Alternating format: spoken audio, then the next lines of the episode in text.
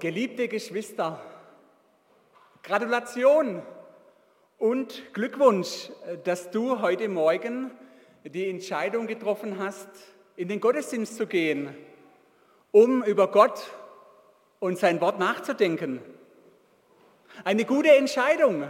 Das weiß auch der Weisheitscoach, der Autor des Psalms, des Psalm 1. Wir lesen ich lese uns den Predigtext Psalm 1, die Verse 2 und 3.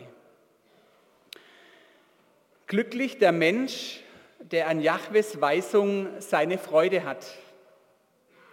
Ja, seine Weisung spricht er sinnend vor sich hin, Tag und Nacht. So ist er da wie ein Baum gepflanzt an den Wasserbächen, der seine Frucht bringt zu ihrer Zeit und dessen Laub nicht welkt. Alles nämlich, was er tut, gelingt. Die Gratulation, äh, die Glückwunschformel, glücklich der Mensch oder wohl dem Menschen, das ist ein festgeprägter Ausdruck in der Bibel. Man nennt ihn auch Makarismus. Jesus benutzt ihn zu Beginn seiner Bergpredigt in den Seligpreisungen und sagt, Makarios oder glücklich, selig sind die, die.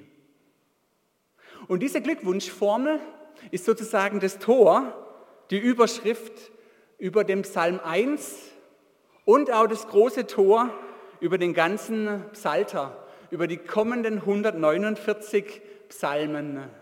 Glücklich der Mensch, selig der Mensch. Doch diese Glückwunschformel ist so wie viele Psalmen kein Gebet und auch keine Weisung für den Tempel oder für den Gottesdienst geschrieben, sondern das Glücklich ist der Mensch, ist als ein Teaching, als eine Unterweisung, als eine Erbauung für das alltägliche Leben gedacht. Denn der Weisheitscoach, der Psalmschreiber, fasst die Erfahrung mit Gott im Psalm 1 zusammen, was ganz oft im Alten Testament steht und Gott sagt, und wer meine Gebote und meine Weisungen befolgt, wird leben. Und es geht noch weiter, sagt er, und er wird Frucht bringen zu seiner Zeit und seine Blätter verwelken nicht und sein Leben wird gelingen. Hey, wer will das nicht? Möchtest du sagen und denken, Mit Gottes Weisungen, also den heiligen Schriften zu leben, ist für unsere jüdischen Geschwister, für die zuerst ja der Psalm 1 geschrieben war, eine alltägliche Selbstverständlichkeit, wie Zähneputzen und Hände waschen. Und sie brauchen dafür auch keinen Coach, kein Zehn-Schritte-Programm, kein Seminar, keinen Kurs, sondern sie haben das erlebte Wissen. Glücklich ist der Mensch, der Freude hat an den Weisungen Gottes und der über sie nachsinnt.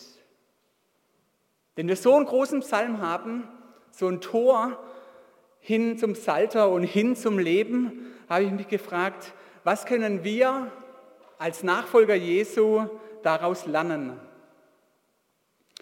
Wir lesen, glücklich ist, wer Freude hat an den Weisungen Gottes. Stärker ausgedrückt kann man auch noch übersetzen, wer Verlangen hat wer Lust hat an den Weisungen Gottes. Ich muss euch heute Morgen gestehen, diese Lust ist bei mir nicht immer da. Bei mir ist oft die Lust größer, die Handynachrichten anzugucken, bevor ich die gute Nachricht angucke. Und wenn du mich dann um 10 Uhr dann fragst, was dann in der Bibellese stand, dann bleibt gefühlt oft nicht viel hängen außer einem schlechten Gewissen. Und ich bin auch so einer, ich nehme oft die Weisungen Gottes in einer homöopathischen Dosierung zu mir und sage mir dann äh, als Selbstrechtfertigung, ja, ich habe doch die Losungen gelesen. Das ist ja auch eine Ration Wort Gottes. Und dann ist es so, wenn ich die Losung gelesen habe oder schon davor, frage ich mich als, ja, was will jetzt Gott von mir? Was will er mir damit sagen mit diesem abgeschnittenen einzelnen Wort? Unsere jüdischen Geschwister haben oft einen anderen Zugang zu den heiligen Schriften. Die Weisungen sind für sie der Weg zum Leben, der Weg in die Nähe, der Weg in die Gegenwart Gottes. Sie lesen die Weisungen Gottes mit der Brille. Hey Gott, ich danke dir für deine Weisungen für mich. Und ich darf sie lesen und ich darauf, freue mich darauf und ich darf aus ihnen lernen. Denn ich lerne darin, wer ich bin und wer du bist, Gott. Und sie sagen auch, Gottes Wort, seine Weisungen sind eine Einladung für mich. Eine Einladung, nicht mehr zu müssen, sondern in Freiheit leben zu können. Ich habe mich gefragt, wenn ich so jüdisch nach einer Freiheit, nach einer Sehnsucht, nach, nach einer Weisung, wenn ich so die Bibel lesen würde, was würde ich wohl über mich und Gott Neues erfahren. Freude an den Weisungen Gottes. Zweitens, da steht nachsinnend, genießend, in sich aufnehmen. Ich glaube, wenn es so wäre, ich das lesen würde wie die Juden und ich äh, sagen könnte, ja Gott, was hast du für mich bereit, welche Weisungen, welches Leben steckt da drin? Ich glaube, ich würde öfters das Bibellesen als Appetizer für die Gegenwart Gottes erleben und öfters suchen.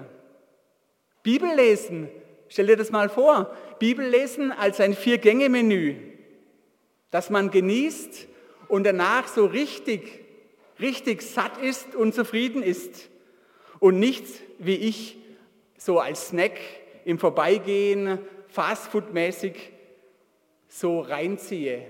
Schnell, einfach, aber oft nicht nachhaltig. Beim Gottes Wort zu sich nehmen ist es wie beim Essen. Was ist mir es wert? Was bin ich bereit an Zeit zu investieren? Und wie viel Mühe gebe ich mir? Und die Frage, für wen oder was mache ich das eigentlich? Mache ich es für Gott oder mache ich es für mich? Weil ich es muss oder weil ich es genießen möchte? Martin Luther entdeckte für sich ganz persönlich die Meditatio der Heiligen Schrift als ein ganz starker Zugang zu Gott. Meditatio meint im ursprünglichen Sinn Nachsinnen, Nachdenken. Und wenn man dem nachgeht, dem Wort, was es wirklich wörtlich bedeuten kann, dann meint es in die Mitte stellen oder in die Mitte setzen.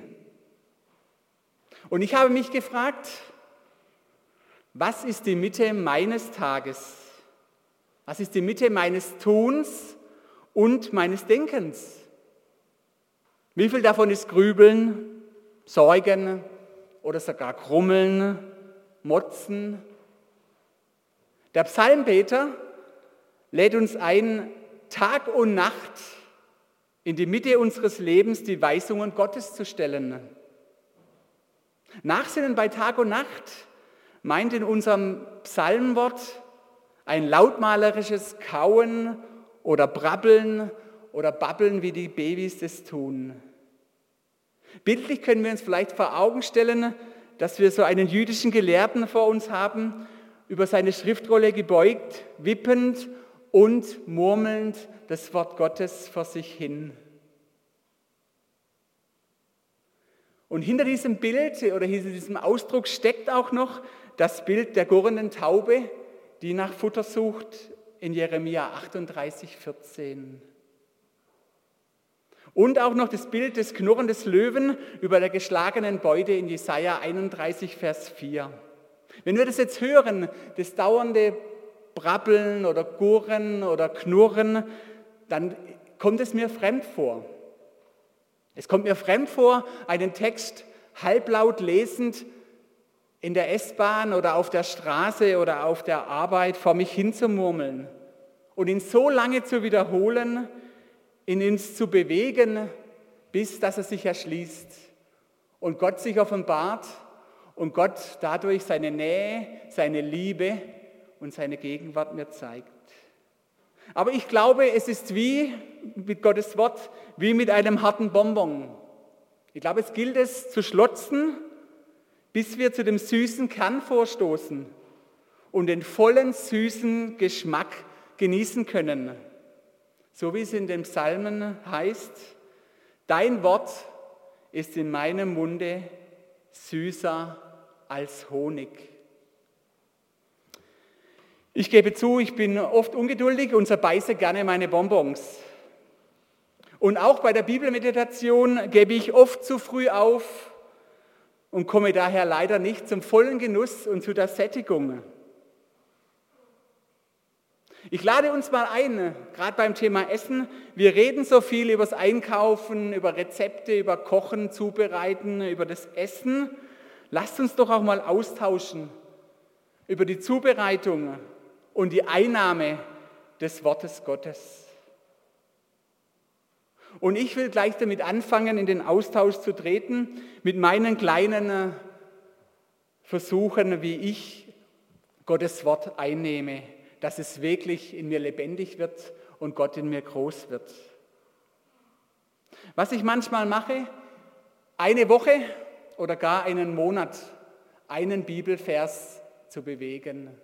Der eine mag denken, oh, das ist ja langweilig, was kommt da raus? Das hängt dir ja am dritten Tage zum Hals raus. Aber ich erlebe es als eine Wohltat und mich erschließt der Text, der verinnerlicht sich in mir und bleibt auch in meinem Herzen auswendig gelernt. Anbieten tut sich da der Wochenspruch oder gar der Monatsspruch. Was ich auch gerne mache, ist eine bekannte biblische Geschichte, so like äh, verlorener Sohn, Zachäus, Bartimäus, versweise durchzukauen. Mach es mal. Kaue mal diese Geschichten ein Vers pro Tag durch. Und ich glaube, weil Gott es verheißt, dass eine Verheißung drauf liegt in dem Nachsinnen, dass Gott dir neu begegnen wird, auch durch diese altbekannten Geschichten. Oder ein anderer, was ich auch schon gemacht habe, ist ein Vorschlag, mache mal einen Sprüchemonat. Jeden Tag ein Kapitel der Sprüche Salomos, sind 31 Kapitel, jeden Tag ein Kapitel, ist leicht zu lesen und trotzdem viel drin fürs Leben. Und dann tauscht euch darüber aus, was sich bewegt und getan hat in deinem Geist, in deiner Seele nach einem Monat Sprüche lesen. Die Bibelmethode Bibelteilen ist ja bekannt, aber mach es doch auch mal so. Lies doch mal einen Satz laut vor oder bleibe bei einem Wort hängen und spreche es ganz langsam, lass es dir auf der Zunge zergehen und erkenne die Wirklichkeit, die Gott in diesen Tag hineingelegt hat.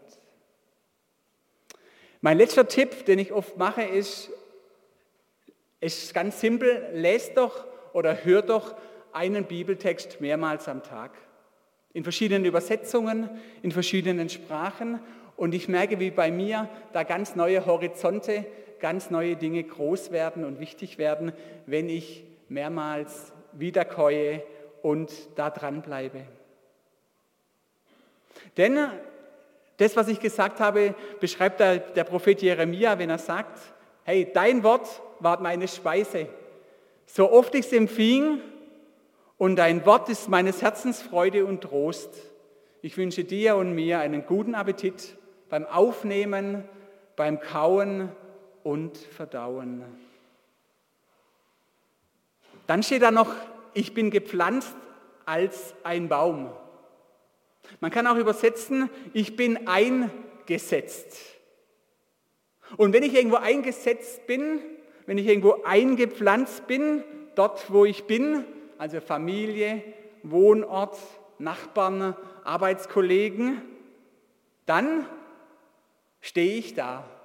Und dann ist mein Job als Baum, zuerst mal stehen,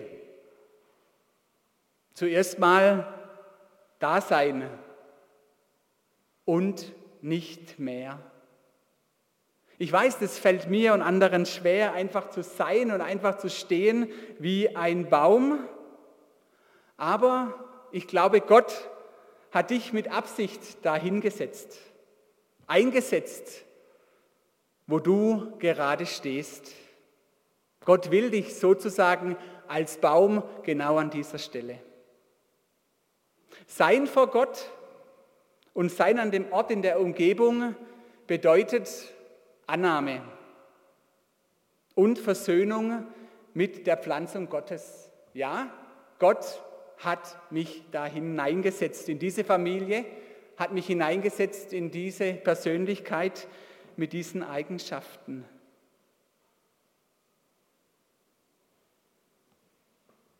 Und ihm war auch voll bewusst, dem Gott, als er dich da hineingesetzt hat, an diesen Ort, an diese Zeit, mit diesem Wetter und diesem Sturm, dass du äußeren Einflüssen und äußeren Umständen voll ausgesetzt bist.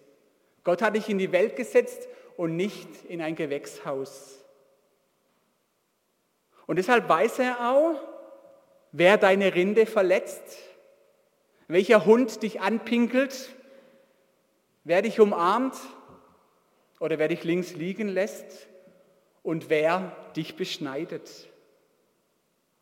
Dieses Bild des Baumes, das Sein, so wie Gott mich gesetzt hat, macht mir voll deutlich meine Abhängigkeit zu Gott und meine Begrenztheit und meine Vergänglichkeit. Ich stehe da passiv gepflanzt, ausgesetzt und doch, so wichtig, verwurzelt. Verwurzelt in Gott und seinen Zusagen. Und ich merke das bei mir selber, bei all den Krisen und Kriegen, merke ich, ich bin ziemlich viel ausgesetzt. Und es wacht was in meinen Gedanken, meinen Gefühlen und meiner Seele. Und ich bin hin und her gerissen wie ein Baum im Wind. Und manchmal habe ich Angst, dass es kracht, mein Glauben kracht oder ich durchdrehe im Kopf mit den Gedanken.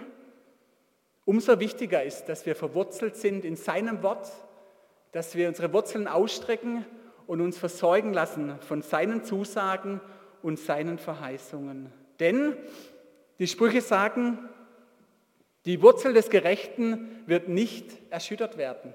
Und darauf will ich mich stellen. Die Wurzel des Gerechten wird nicht erschüttert werden. Oder Epheser und Kolosser sagen, wer in Christus verwurzelt ist, kann nicht wanken. Lasst uns das leben, lasst uns es zusagen, lasst uns darin fest verwurzelt sein in Gottes Wort. Du magst jetzt denken, okay, Patrick, das klingt jetzt schön für dich und du erlebst es auch, aber was ist, wenn meine Realität, mein Erleben und Ergehen eine andere Wirklichkeit abbildet als die Psalmworte? Nicht verwelken, Früchte bringen und ein gelingendes Leben. Ich erlebe es anders. Dazu fiel mir Folgendes ein. Ich glaube, das Wohlsein und Glücklichsein ist nicht einfach an der Erfahrung ablesbar und jedermann sogleich vor Augen.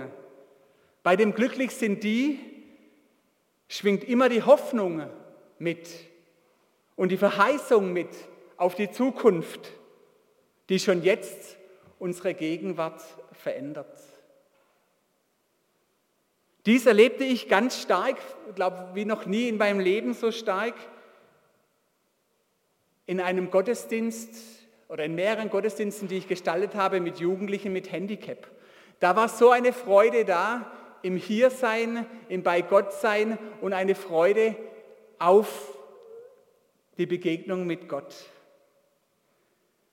Und wenn ich es manchmal auch nicht so sehe und erlebe, dann übe ich es ein, auch wenn mir es schwer fällt, übe ich mich ein im Gebet der Danksagung im Voraus. Auch wenn ich noch nicht viel sehe, auch wenn ich noch nicht viel erlebe, stelle ich mich auf die Verheißungen Gottes, auf seine Weisungen und sage, danke Gott, dass du es tun wirst und danke, dass du so bist. Das ermutigt mich schon im Hier und Jetzt. Was ist, wenn du es nicht erlebst, das Glücklichsein, das Wohlsein? Dann sei dir gesagt, Gottes Biologie lügt nicht. Jesus verkündigt in der Bergpredigt in Matthäus 7, man nimmt an, dass er auch Psalm 1 da im Hinterkopf hat, als guter Jude, sagt Jesus eine unwiderrufliche Tatsache hinaus. So bringt jeder gute Baum gute Früchte. Punkt. Ausrufezeichen. Gottes Wort. Jeder gute Baum bringt gute Früchte. Doch die Frage ist, wie definiere ich Früchte? Nur Früchtchen, Mostbirnen oder Südfrüchte? Als was definierst du Früchte? Oft definiere ich Frucht als Reichtum, als Erfolg, als Gesundheit, als Ansehen, als Wohlergehen, als Beliebtsein. Doch die Früchte können auch anders sein, als wie wir sie uns vorstellen. Die biblischen Früchte sind Liebe, Freude, Geduld, Freundlichkeit, Güte, Treue, Sanftmut, Keuschheit. So beschreibt der Galaterbrief die Früchte des Geistes. Und dann gibt es noch fruchtbringende Menschen. Fruchtbringende Menschen sind für mich Menschen, die einem gut tun, nach deren Begegnung es mir besser geht und ich merke, ah, ich habe eine neue Perspektive, ist gleich Frucht. Und manchmal denkst du, hey, ich habe doch keine Früchte. Was ist mit dem Wort Gottes? Was ist mit mir los? Was ist mit Gott los? Manchmal können es auch nur grüne Blätter sein. Grüne Blätter deiner Persönlichkeit, deiner Haltung, die fruchtbar werden für andere. Ein Blätterwerk kann zum Beispiel sein bei dir, dass Menschen sich gerne bei dir aufhalten, dass Menschen bei dir sind und dich fragen, dass Menschen bei dir abladen, weil sie merken, hey, da ist jemand, der bietet Schatten, der bietet Kühle, der bietet Zeit und Platz zum Sein im oft so überhitzten und rastlosen Alltag. Lass dir zugesagt sein, du Blätterfruchtmensch, du bist als Christ auch ein CO2-Umwandler. Sprich, mit deiner Art machst du das Klima positiv oder positiver. Da, wo du bist und da, wo du lebst, als ein eingepflanzter, verwurzelter Gott, Gottes Baum, der Orientierung gibt, deinen Kollegen, in deiner Familie, der nicht hin und her wankt, sondern da merkt man, bei dem ist Schutz und da ist Hilfe, weil Gott sein Schutz und seine Hilfe ist. Und, das hast du bestimmt schon ausprobiert, auch allein ein Lächeln kann das Klima positiv machen. Positive Klimaveränderungen als Frucht. Und dann ist es doch so, dass wir alle gut sind im Aufrechnen und Abrechnen. Wir haben das gelernt in Mathe und im Leben. Die Gleichung geht dann ungefähr so, wenn ich das tue, dann muss doch. Das sagt doch auch der Psalm. Wer über Gottes Weisungen nachsinnt, hey, der ist doch wie ein grüner, fruchtbringender Baum mit Früchten. Und ich ertappe mich als, dass ich hängen bleibe bei einem rechnenden Vergeltungsglauben. Jetzt habe ich mich so angestrengt, investiert, alles befolgt und irgendwie gefühlt auch richtig gemacht. Hey, warum Gott klappt es nicht? Oder warum bleibt es mir so verwehrt? Da wurde mir ein Vers wichtig von Jesus in Lukas 10, Vers 20. Selbst wenn es mit der Frucht klappt, also Wunder geschehen. Wie geschehen bei der Rückkehr der erfolgreichen Jünger, als Jesus sie ausgesandt hatte, zeigt Jesus auf, was wichtiger ist als die Wunder und dass die Dämonen hören und dass die Blinden und Lahmen gehen, sagt er, Doch darüber freut euch nicht, dass euch die Geister untertan sind, freut euch aber, dass eure Namen im Himmel geschrieben sind. Die Gotteskindschaft, die Tochterschaft und die Sohnschaft als Frucht und Freude. Was gibt es Besseres? Wir singen nachher, die, oder der Psalm sagt es auch, lieber einen Tag in deiner Gegenwart als tausend andere Tage sonst wo. Lieber in der Gegenwart Gottes als allen Reichtum der Welt. Vielleicht denkst du jetzt, hey Patrick, ganz schön dick aufgetragen, ich aber kriege das alleine morgen nicht hin. Mir ist das alles irgendwie zu viel und zu schwierig auf einmal. So mit dem Psalm 1 nachsinnen, mit dem Eingesetztsein als Baum in einer Umgebung, die ich nicht so mag. Ich kenne das auch. Nichts zu spüren, nicht zu merken von Gott, zu denken, hey, wo bleibt da die Frucht? Und wenn es mir so geht, dann gehe ich zu meinem Weisheitscoach, zu meinem Mentor, der für mich wie ein fester Stamm ist, an dem ich mich anlehnen kann und unter dessen Blätterkrone ich mich ausruhen und manchmal auch auskotzen kann und wo ich merke, hey, der ist gegründet an den Wasserbächen. Der ist ganz nah, ganz intensiv bei Jesus. Das kommt durch jede Pore raus. Und ich erlebe, dass ich bei meinem Weisheitscoach einfach sein kann, wie ich bin. Und er mir sagt, wer ich in Gottes Augen als gepflanzter und geliebter Baum Gottes bin.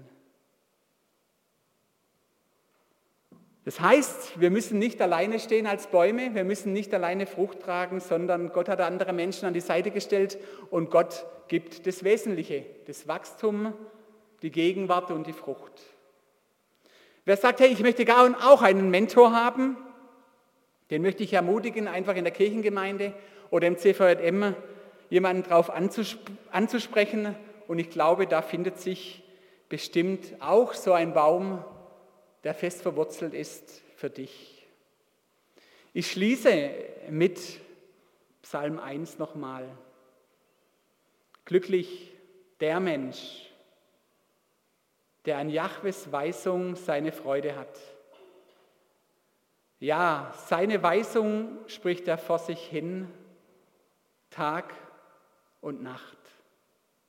So ist er da wie ein Baum, gepflanzt an den Wasserbächen, der seine Frucht bringt zu ihrer Zeit und dessen Laub nicht verwelkt. Alles nämlich, was er tut, gelingt. Ich bete noch für uns.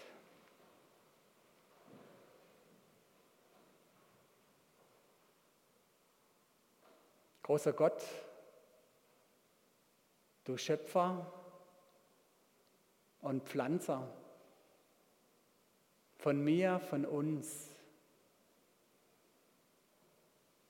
Ich halte uns hin, wir halten uns hin vor dir